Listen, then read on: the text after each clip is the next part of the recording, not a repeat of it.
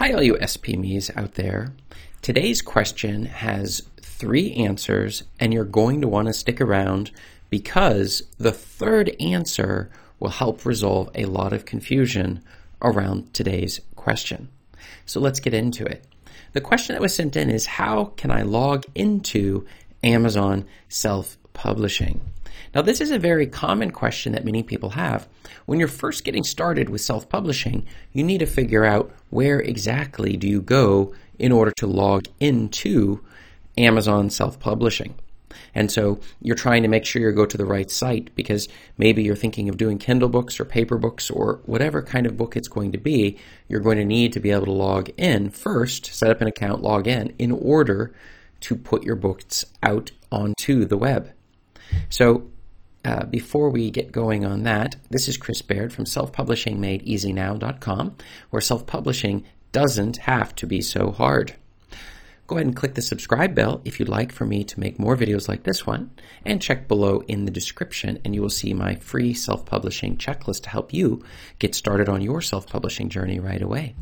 Well, when I first got started with self publishing, I found that there are many websites and you need to create logins for each of those different websites. And I also did start with Amazon Kindle Publishing was the place that I started. And at the time, there were other sites like CreateSpace and ACX, and some of these were related and not so related. Some Amazon owned, and Amazon was buying up companies at the at the time. But uh, the question is, and then sometimes you can even use the same login information on different sites.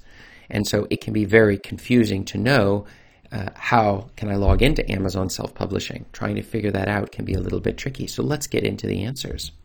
The first thing is to log onto Amazon, you're going to want to go to kdp.amazon.com. That is the main login, and then you're going to create an account there and verify your email to ensure that you're able to start uploading your books onto Amazon. And number two, Keep in mind that KDP stands for Kindle Direct Publishing, which in the old days was really only Kindle publishing. So if you were going to put your ebook out, this was the place you were going to go in order to get it onto the market. Okay? Now, the secret here, and this is the thing that can be confusing for a lot of people who are looking to log into Amazon self publishing, it's that your paperbacks are done from the same site.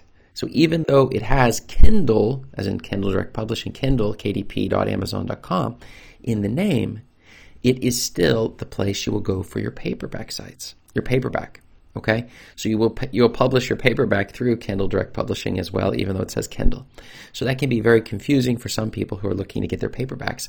And the other thing is that you're when you're going to uh, get your books on Audible and such, that will also have its own the same login. So you will use your Amazon login for those sites as well.